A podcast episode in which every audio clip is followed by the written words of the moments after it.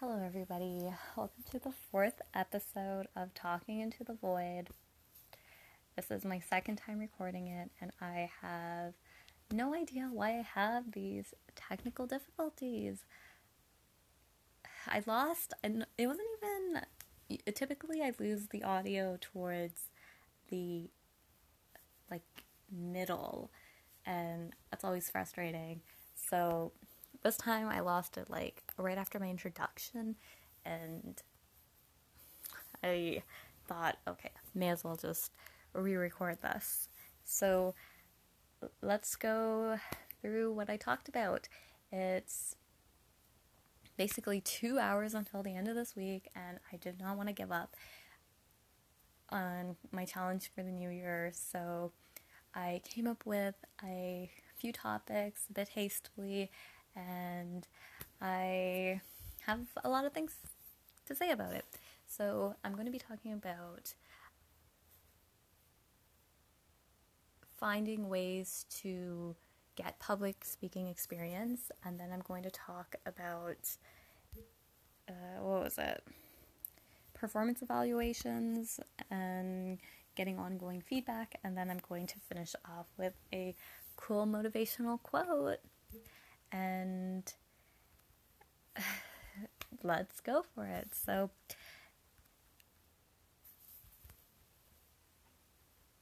I today I just bought a book by Carla Harris called Strategize to Win. So Carla Harris is an investment banker and she wrote Expect to Win and I really really like that book. And uh, when I was reading Strategize to Win, one of the one of the topics that she you know is always always advocating is that you are responsible for managing your own career. And I was thinking about this in relation to my desire to improve my public speaking abilities and it made me think about something happening at work. So I originally thought I was going to be facilitating this one course to new staff, and I was very excited about it.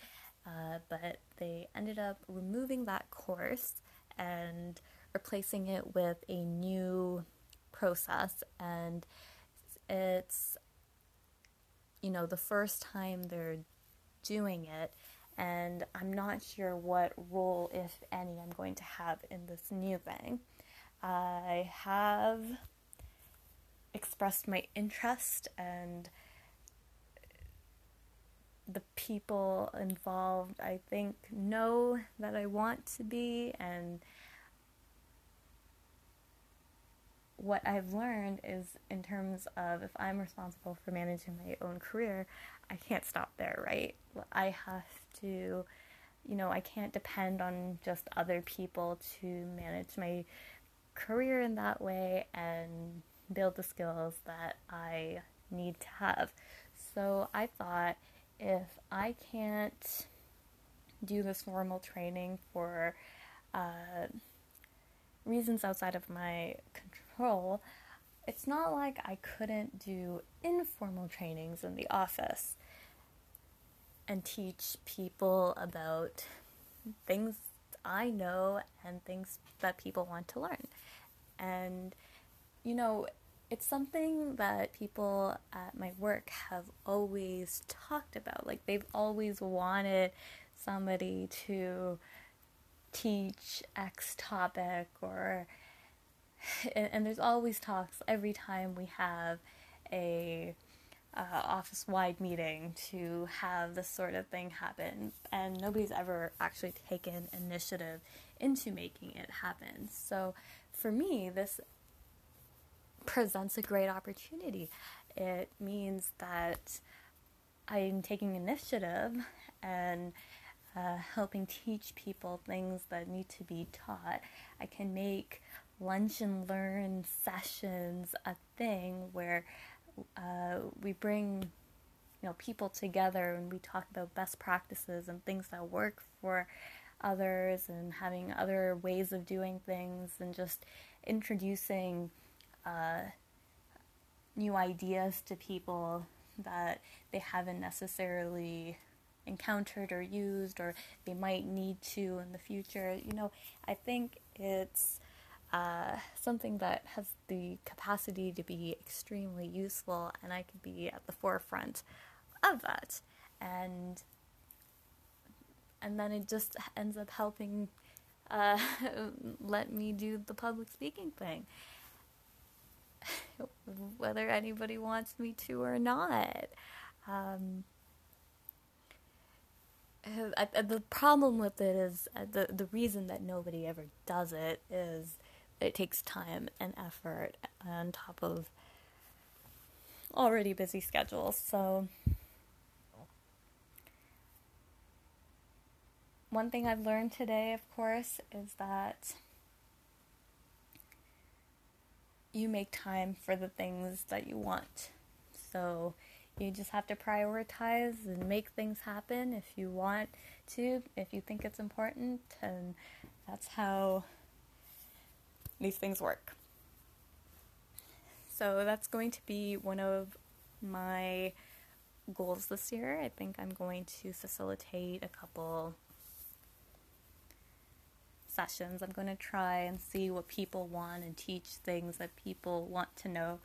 And lunch is the best time to do it. You know, it's everybody has time during lunch what's the next topic that I had? So I was going to talk about performance evaluation. So this week I have spent an inordinate amount of time working on performance evaluations because it's mid-year evalu- evaluation time and um, it's very draining to do budget to actual analysis and uh, coming up with all the strengths and weaknesses and dwelling on all the things that went well and what didn't. And I think in the past I was really uncomfortable with the process. And now I find it a very exciting time because it's, you know, an important point uh, in the year where I can get feedback from the people that I work with to see what's working and what isn't so that I can adjust my approach in the ways that I need to so that I can achieve uh, my goals and excel. And I think my attitude before was very limiting when I often avoided looking back on any one thing, I didn't really understand how to get better or how to develop myself. So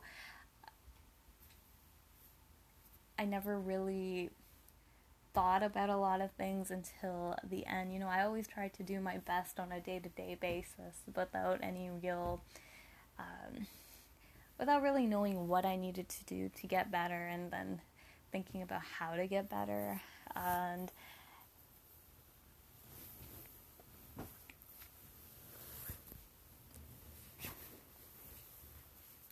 in reality if I do my own self assessments on where I think I am and then get like someone else's, you know, objective judgment on what they think and it's it's really really useful. I think of it more less about me and more about the team because I'm a really big believer that your staff sorry, I'm a big believer that your staff's success is everyone's success. So if I succeed, my manager succeeds, the partner succeeds, everybody uh, everybody benefits when everyone's doing well and when you have you know a good relationship with somebody where you can get feedback and give feedback and it's constructive and people listen it's it's good for everybody involved you know nobody can make you change you know, if somebody isn't receptive to it, there's nothing you can really do. And if you take the attitude instead that everybody has weaknesses and everybody has things to work on and look for ways that you can get get better if you're if you are coachable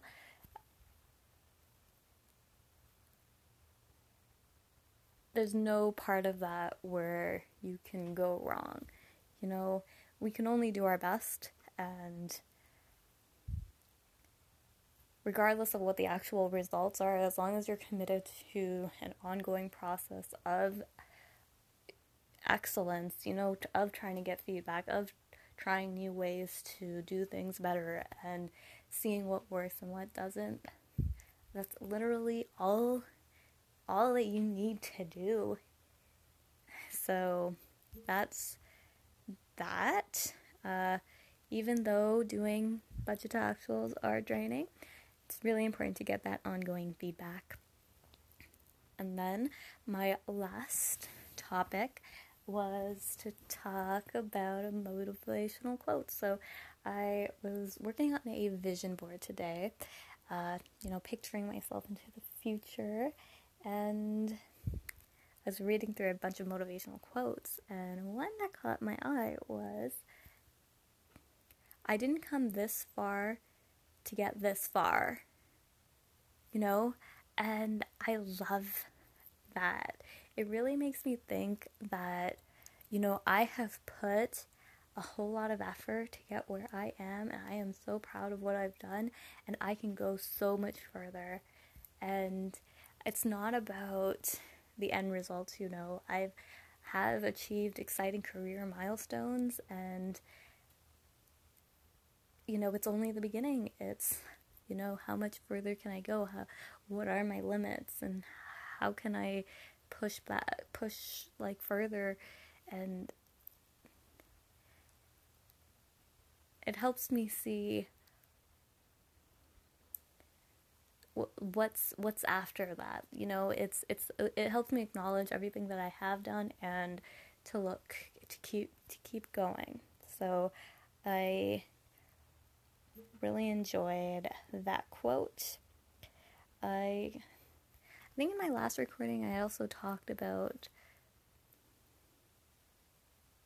Oh, yeah, I think I was discussing my lack of being prepared, and then my voice recording sounded really just disjointed uh, in the first round. So I think the second recording isn't as bad. So, not intentionally. I mean, I would have posted the other one. It is just, I, I, I just don't want the the, the gaps in the audio. I, I think that's basically the only thing. And like gaps in the audio because of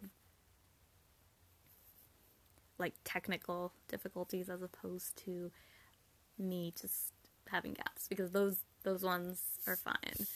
Um, I oh yeah, so one of the ideas I had was that maybe I should try some recordings where I plan out in more detail exactly what I'm going to say. So, you know, just to practice a different type of style because I don't want to give up like just doing things on the spot and just coming up with things because I think that's a useful skill to have and I still need to you know experiment, try things as that's really the only way that you can learn. You know, I was thinking how I read something that most people don't get better at typing, even though they probably spend, you know, eight hours a day at their work typing.